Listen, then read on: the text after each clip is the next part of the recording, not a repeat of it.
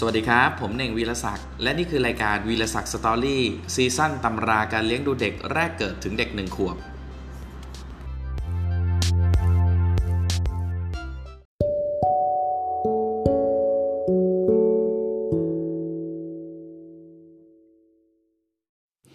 สวัสดีครับสำหรับวันนี้เรายังอยู่ในวัยเด็ก 5-6 เดือนอยู่นะครับวันนี้เราจะมาคุยกันในสภาพผิดปกตินะครับของเด็กวัย 5-6 เดือนซึ่งหัวข้อที่เราจะคุยกันวันนี้ก็มีทั้งหมด6หัวข้อด้วยกันนะครับหัวข้อที่1ก็คืออาการท้องเสียหัวข้อที่2คือไอบ่อยๆหัวข้อที่3ร้องกวนตอนกลางคืนหัวข้อที่4ก็คือเป็นฝีที่หัวหัวข้อที่5เป็นหัดก่อน6เดือนและหัวข้อสุดท้ายนะครับก็คือขี้หูเหลวสำหรับเด็ก 5-6 เดือนนะครับอาการที่1ก็คืออาการท้องเสียเนี่ยเด็กเนี่ยซึ่งเลี้ยงด้วยนมแม่เนี่ยคุณแม่คงจะเคยชินกับอืดเร็วๆของลูกจนไม่ตกใจกับมันอีกแล้วแต่เด็กเนี่ยซึ่งเลี้ยงด้วยนมวัวและอืดแข็งเหมือนกับท้องผูกอยู่เป็นประจำเนี่ยอยู่มาวันหนึ่งเกิดอืดเหลวขึ้นมามักจะทำให้คุณแม่เนี่ยตกใจว่าลูกท้องเสียอาการถ่ายเหลวของเด็กนะครับไม่ใช่โรคเสมอไปเด็กอายุ 5-6 เดือนเนี่ยจะถ่ายเหลวเนื่องจากสาเหตุใหญ่ๆ2ประการด้วยกันก็คือประการที่1เนื่องจากเชื้อโรค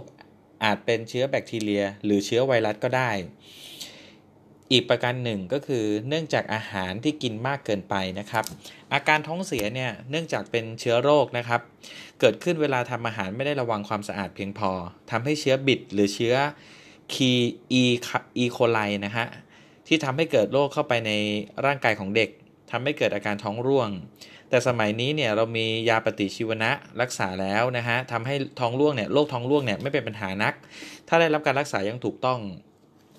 อาการท้องเสียนะครับอาจจะเกิดเชื้อไวรัสได้โชคดีที่เด็กอายุ 5-6 เดือนเนี่ยถ้าเกิดท้องเสียด้วยเชื้อไวรัสจะไม่เป็นอยู่นานนักเรายังมียาฆ่าเชื้อไวรัสแต่เด็กจะหายได้เองตามธรรมชาติถ้าเด็กเนี่ยเป็นโรคท้องเสียเพราะเชื้อโรคเด็กอาจมีไข้อารมณ์ไม่ดีไม่ยอมกินนมอาเจียนแสดงอาการไม่สบายต่างๆให้เห็นนะฮะไม่ใช่เพียงแต่อืดเหลวอย่างเดียวนอกจากสาเหตุจากเชื้อโรคแล้วเด็กอาจเกิดอาการท้องเสียได้เมื่อกินอาหารมากเกินไปด้วยนะครับในกรณีเช่นนี้เนี่ยอืดจะเหลวแต่เพียงอย่างเดียวไม่มีอาการไม่สบายอย่างอื่นไม่มีไข้อารมณ์ดีอยากกินนมกินอาหารเหมือนเช่นเคยดังนั้นเมื่อเด็กอืดเหลวเหมือนท้องเสียคุณแม่อย่าดูแต่อึอย่างเดียวนะครับต้องดูอาการอื่นๆของลูกด้วยถ้าเพียงแต่ดูอึเหลวแล้วเด็กถูกหาว่าเป็นโรคถูกฉีดยาบ้างงดอาหารบ้างจะเป็นการทรมานเด็กเปล่าๆนะฮะสิ่งที่จะตัดสินว่าเด็กเนี่ยป่วยเป็นโรคหรือไม่เป็นก็คืออารมณ์และความอยากอาหารซึ่งเรื่องนี้เนี่ยคุณแม่จะเป็นผู้รู้ดีที่สุดถ้าคุณแม่เนี่ยรักษาความสะอาดเวลาชงนมและทำอาหารเสริมตามปกติเมื่อลูกอึเหลวสิ่งแรกที่ต้องสังเกตก็คือท่าทางของลูกครับถ้าเด็กเนี่ยร่างกายดีล่าเริงหัวเราะเล่นซนกินนมเก่งเหมือนเมื่อวานนะฮะแสดงว่าเด็กเนี่ยไม่ได้ป่วยเป็นโรคอะไรเช่นในกรณีที่วันอื่นๆเนี่ยเด็กเคยให้เด็กกินมันบดมื้อละ2ช้อนแต่เมื่อวานกินเอาคุณแม่เลยให้หนักมือไปหน่อยถึง6ช้อนนะครับแสดงว่าเด็กเนี่ยกินมากเกินไปจึงอึเหลววันนี้คุณแม่นะครับต้องลดปริมาณมันบดให้เหลือ2ช้อนตามเดิมถ้าไม่เคยให้ลูกกินมะเขือเทศหรือแครอทมาก่อนแล้วลองให้ลูกกินเมื่อวานนะครับปรากฏว่าวันนี้เนี่ยลูกอืดเหลวมีมะเขือเทศหรือแครอทปนออกมาด้วยแสดงว่าเด็กเนี่ยอืดเหลวเพราะมะเขือเทศหรือแครอทวันนี้ควรหยุดให้และคราวต่อไปเมื่อจะให้ใหม่ควรลดปริมาณลงเหลือครึ่งหนึ่งของที่ให้เมื่อวานนะฮะในกรณีที่ใกล้ๆบ้านมีคนเป็นโรคบิดหรือเป็นโรคท้องร่วงระบาดนะครับคุณแม่ต้องระวังความสะอาดให้ดีตอนชงนมเวลาอย่างนี้นะถ้าคุณแม่เกิดท้องเสียแล้วเด็กท้องเสียด้วยทั้งยังร้องกวนอารมณ์ไม่ดีต้องพาไปหาหมอนะครับในกรณีนี้ในกรณีที่ลูกคุณเนี่ยร้องจ้ากระทันหันเหมือนเจ็บปวดให้นึกถึงโรคลำไส้กลืนกันนะครับข้อนี้สำคัญมากเวลาร้องจ้ากระทันหันนะเหมือนเจ็บปวดเนี่ยให้นึกถึงโรคนี้เลยครับแล้วก็ถ้าลูกคุณร้องติดต่อกันสัก 2-3 ครั้งเนี่ยให้คุณพาไปหาพบแพทย์โดยทันทีเลยนะครับส่วน ถ้าเด็กตัวร้อนเนี่ย38องศาเซลเซียสขึ้นไปเนี่ยติดต่อกัน3วันก่อนอื่นให้นึกถึงโรคสาไข้ก่อนนะฮะแล้วก็พาไปพบแพทย์ถ้าปัสสาวะขุ่นและพบแบคทีเรียอาจเป็นโรคกรวยไตอักเสบเด็กที่ฉีด BCG ไว้นะฮะไม่ต้องห่วงว่าเป็นโรควัณโรคนะครับสำหรับหัวข้อที่2นะครับก็เป็นอาการของไอบ่อยๆนะฮะเมื่ออากาศเปลี่ยนแปลงเนี่ยเช่นเมื่อเข้าฤดูฝนหรือเข้าฤดูหนาวเด็กซึ่งไม่เคยไออาจมีอาการไอตอนหัวค่ำและตอนรุ่งเช้าถ้าไอตอนหัวค่ำบางครั้งเนี่ยอาจอาเจียนเอานมออกมาด้วยนะฮะเมื่อเด็กอาเจียนคุณพ่อคุณแม่มักจะตกใจรีบวัดอุณหภูมิแต่ปรากฏว่าเนี่ยไม่มีไข้และเด็กก็ไม่ได้ร้องกวนมีแต่อาการไออย่างเดียวเมื่อพาไปหาหมอเนี่ยหมอบางคนเนี่ยอาจจะบอกว่าหลอดลมไม่ดีหรือหลอดลมอักเสบคล้ายหืดนะฮะและเมื่อเอามือทาบหลังหรือลองฟังเสียงที่หน้าอกจะได้ยินเสียงคลืดๆคลาดๆแบบมีเสมหะมากนะครับเด็กบางคนเนี่ยมีอาการเช่นนี้มาตั้งแต่อายุ1เดือนแล้วจนกระทั่งถึง5เดือนคุณแม่ต้องไม่คิดว่าเป็นโรคร้ายแรงนะครับถึงกับพาไปหาหมอเป็นประจำเพื่อรักษาเรื่องนี้เคยกล่าวแล้วนะฮะถึงแม้เด็กจะไอแต่ถ้าเด็กร่าเริงดีกินนมดีไม่มีไข้อย่ากลัวว่าเด็กเนี่ยจะเป็นโรคร้ายแรงและไม่ต้องกลัวว่าถ้าไม่รักษาปล่อยไว้จนโตแล้วเด็กจะเป็นโรคหืดตรงกันข้ามครับการที่คุณพาลูกไปหาหมอเป็นประจำเนี่ยและเลี้ยงแบบเด็กป่วยไม่ให้ออกไปเล่นนอกบ้านเลยกลับจะทำให้ลูกคุณเนี่ยเป็นหืดได้ง่ายนะฮะถ้าคุณแม่เนี่ยจะพาลูกไปให้หมอตรวจเมื่อเด็กเริ่มมีอาการไอนั้นนะไม่คัดค้านแต่ถ้าหมอบอกว่าลูกคุณเนี่ยเป็นโรคหลอดลมอักเสบคล้ายหืดหรือโรคหืดในเด็กคุณแม่จงสบายใจได้โรคแบบนี้นะไม่ใช่โรคที่ต้องพึ่งคุณหมอให้รักษาให้แต่เป็นโรคที่เด็กต้องพึ่งคุณแม่ให้เป็นผู้ช่วยรักษาโดยการเลี้ยงดูให้แข็งแรงนะครับเวลาที่เด็กไอเนี่ยเคล็ดลับไปเลยก็คือควรหลีกเลี่ยงการอาบน้ำให้ในช่วงที่อากาศเย็นเพราะจะทำให้มีเสมหะมากขึ้นควรอาบน้ำตอนสายๆหรือตอนบ่ายและพาลูกออกไปตากอากาศนอกบ้านให้มากๆนะครับยกเว้นอากาศที่มันเย็นจัดเพื่อให้ผิวหนังและเยื่อหลอดลมแข็งแรงและเป็นวิธีที่เสมหะดีที่สุดและเป็นวิธีการลดเสมหะที่ดีที่สุดอย่าเอาแต่ขังลูกไว้ในบ้านโดยให้สวมเสื้อผ้าหนาๆเพราะมีแต่จะทำให้เด็กเนี่ยไม่หายสักทีถ้าลูกคุณนะมีเสมหะมากอย่าหาว่าแกเป็นเด็กอ่อนแอแล้วเลี้ยงแบบทนุถนอมกระทบอะไรไม่ได้เลย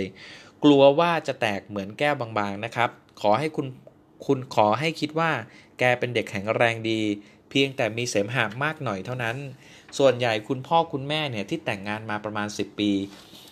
แล้วเพิ่งจะมีลูกคนเดียวนะครับหรือคุณพ่อคุณแม่ที่แบบอยากได้ลูกชายมากมีแต่ลูกสาวมา 3-4 คนแล้วเพิ่งจะได้ลูกชายเป็นคนสุดท้องมักจะถนอมลูกมากเกินไปถ้าเด็กมีเสมหะมากอาจจะทะนุถนอมมากไปจนเด็กกลายเป็นโรคหืดไปจริงๆตัวอย่างเช่นนี้เนี่ยมีให้เห็นเนี่ยไม่น้อยเลยทีเดียวนะครับสำหรับหัวข้อต่อไปหัวข้อที่3ก็คืออาการแบบร้องกวนตอนกลางคืนนะครับมีเด็กเนี่ยไม่น้อยทีเดียวที่เริ่มนิสัยที่ร้องกวนตอนกลางคืนเมื่ออายุได้ประมาณ5เดือนนะฮะพอคุณพ่อคุณแม่เนี่ยกำลังจะเข้านอนก็ได้เวลาร้องพอดีต้องอุ้มบ้างให้นมบ้างสักพักใหญ่จึงยอมหลับแต่พออีก2ชั่วโมงก็แผดเสียงอีกแล้วนะฮะคืนหนึ่งเนี่ยตื่นอย่างน้อย 2-3 ครั้งถ้าคุณแม่ทำงานนอกบ้านเด็กมีหวังต้องนอนกับพี่เลี้ยงหรือบางคนนะอาจจะไปขอยานอนหลับจากหมอช่วยแต่เด็กแบบนี้นะยาขนาดธรรมดามักจะไม่ได้ผลจึงไม่ควรใช้ยากับเด็กนะครับมีเด็กน้อยคนที่ร้องกวนตอนกลางคืนจนเป็นนิสัยเพราะหิวถ้าสงสัยว่าเด็กร้องเพราะหิวลองเพิ่มปริมาณนมก่อนนอนให้มากขึ้นหรือเพิ่มนมมื้อดึกให้อีกสัก1มื้อนะครับเด็กก็จะเลิกร้องกวนตอนกลางคืนเด็กบางคนเนี่ยถ้าตอนกลางวันเนี่ยไม่ได้เล่นออกกำลังกายเพียงพอนะตกกลางคืนเนี่ยจะร้องกวนดังนั้นคุณแม่ควรลดเวลาทำงานอย่างอื่นลงแล้วเอาเวลามาเล่นกับลูกให้มากมีเด็กหลายคนนะครับที่ร้องกวนตอนกลางคืนเนี่ยเมื่อตอนกลางวันได้เล่นมากๆขึ้นวันหนึ่งเนี่ยถ้าเด็กได้เล่นนอกบ้านไม่ถึง3ชั่วโมงเด็กอาจออกกำลังกายไม่เพียงพอนะฮะถ้าแบ่งเวลานอนตอนกลางวันเนี่ยของเด็กไม่ดีอาจทำให้เด็กเนี่ยตื่นง่ายตอนกลางคืนร้องกวนและนอนตื่นสายเช่นตื่นเอาตอน 10:00 น.แล้วนอนอีกครั้งนึงเนี่ยตอนประมาณ 12:00 น. พ พอตอนตกเย็นนะครับถึง 3 ทุ่มเนี่ยกลางคืนกว่าจะนอนอีกครั้งเนี่ยก็ดึกมากแล้วถ้าคุณแม่พยายามค่อยๆให้หัดตื่นตอนเช้าๆขึ้นเรื่อยๆนะเด็กจะพยายามไม่และพยายามไม่ให้นอนหลัง 18:00 นเด็กก็จะนอนกลางคืนได้ดีขึ้น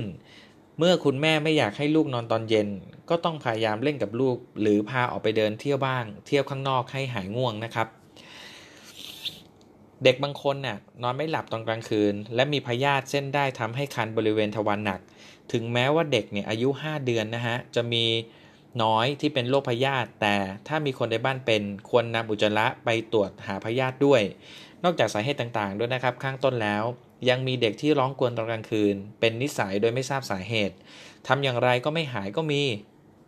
เด็กบางคนนะนอนอยู่ดีร้องจ้าขึ้นมากระทันหันเนี่ยบางครั้งเริ่มจากวันที่ถูกฉีดยาหรือประสบเหตุร้ายอย่างใดอย่างหนึ่งซึ่งอาจทำให้ฝันร้ายเนื่องจากเป็นเด็กที่อารมณ์อ่อนไหวง่ายและจะร้องกวนตอนกลางคืนจนเป็นนิสัยตั้งแต่นั้นเป็นต้นมาแต่นิสัยนี้จะไม่ติดไปตลอดชีวิตแน่เด็กจะร้องกวนมากๆสัก 1-2 เดือนแล้วค่อยๆหายไปเองคุณพ่อคุณแม่ที่มีลูกร้องกวนตอนกลางคืนนะพยายามให้ยาก็แล้วพาไปหาหมอรดน้ำมนต์ไหว้พระก็แล้วไม่ยอมหายสักทีคุณอย่าเพิ่งหมดอะไรแต่อยากเพราะนิสัยนี้ต้องหายแน่ๆไม่ช้าก็เร็วนะครับสำหรับคุณแม่ที่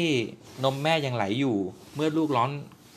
งกวนตอนกลางคืนนะคุณแม่ควรอุ้มกอดให้กระชับและให้ดูดนมแม่ถ้าคู่เดียวเด็กหลับคุณแม่ควรทำอย่างนี้เมื่อลูกร้องตอนกลางคืน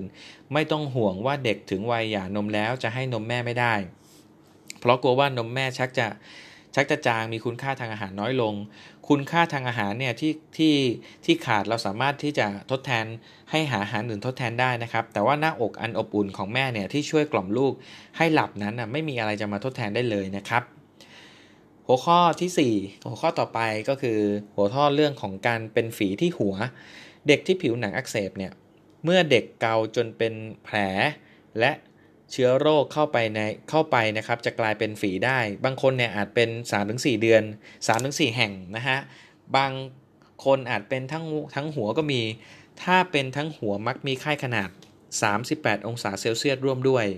เมื่อเด็กเนี่ยเป็นฝีและแตะนิดเดียวเนี่ยก็เจ็บเวลาหันหัวไปถูกตรงฝีที่ลายเจ็บตื่นร้องกวนทุกทีนะครับดังนั้นเด็กที่ผิวหนังอักเสบง่ายคุณแม่ควรป้องกันเอาไว้ก่อนโดยตัดเล็บให้สั้นอยู่เสมอและเปลี่ยนปลอกหมอนผ้าปูที่นอนให้ทุกวันและถ้าเด็กเนี่ยเกิดเป็นฝีขึ้นมาที่1ต้องรีบรักษาให้หายเร็วๆอย่าปล่อยให้เป็นมากฝีในระยะแรกนะครับรักษาด้วยเพนิซิลลินค่อนข้างจะได้ผลเมื่อฝีหายแล้วอาจยังมีก้อนแข็งที่ต่อมน้ำเหลืองอยู่นะครับตรงท้ายทอย 2-3 แห่งถ้ากดแล้วเด็กไม่เจ็บก็ปล่อยเอาไว้ได้นะครับจะค่อยๆยุบหายไปเองหัวข้อถัดไปนะครับเป็นหัวข้อเรื่องเด็กที่เป็นหัดก่อนอายุ6เดือนเด็กอายุ5เดือนนะครับยังมีภูมิต้านทานโรคหัดจากแม่เหลืออยู่โอกาสติดหัดเนี่ยมีน้อยเด็กบางคนเนี่ยก็ไม่เป็นเลยตามปกติเนี่ยเมื่อได้รับเชื้อหัดอาการจะปรากฏใน 10-11 วันแต่ถ้าภูมิต้านทานโรคหัดที่ได้จากแม่มีน้อยและหมดไปเร็วนะครับอาการของโรคก็จะหนักขึ้น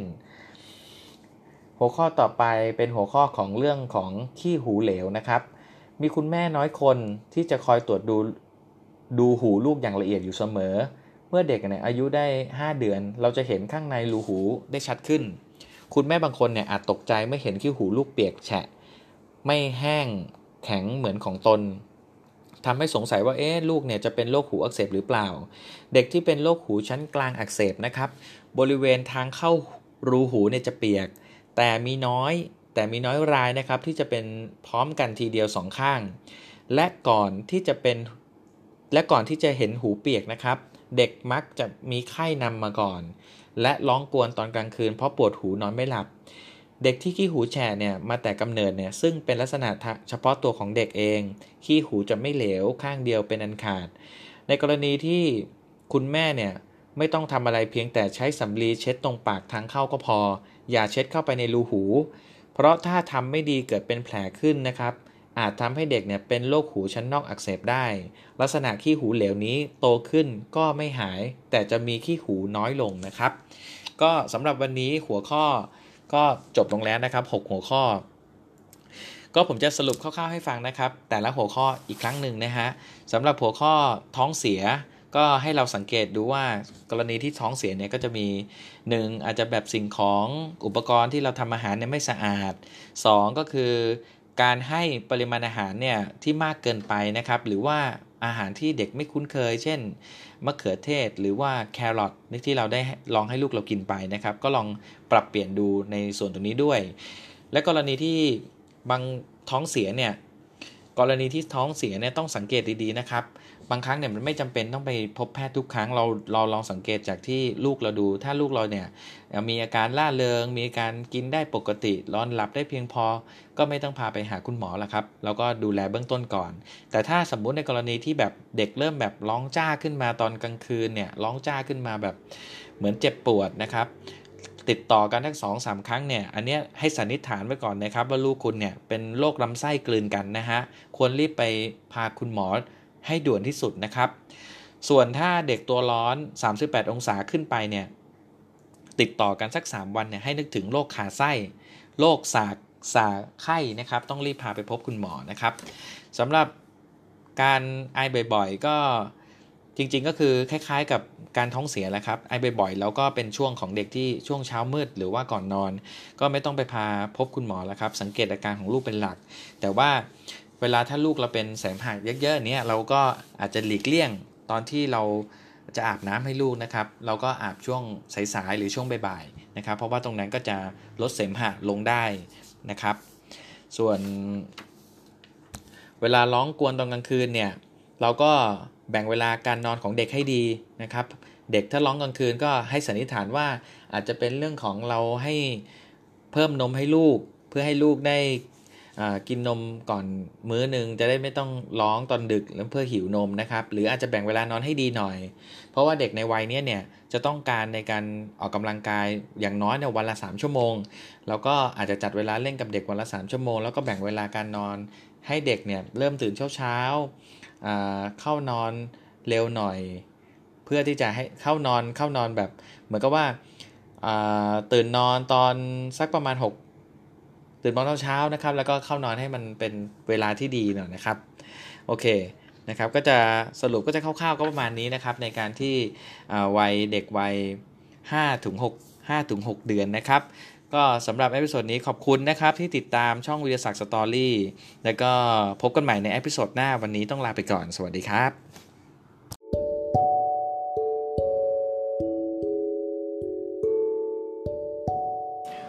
หวังว่าเอพิโซดนี้จะมีประโยชน์กับคุณพ่อคุณแม่มือใหม่ไม่มากก็น้อยนะครับและพบกันใหม่ในตอนหน้าวันนี้ลาไปก่อนสวัสดีครับ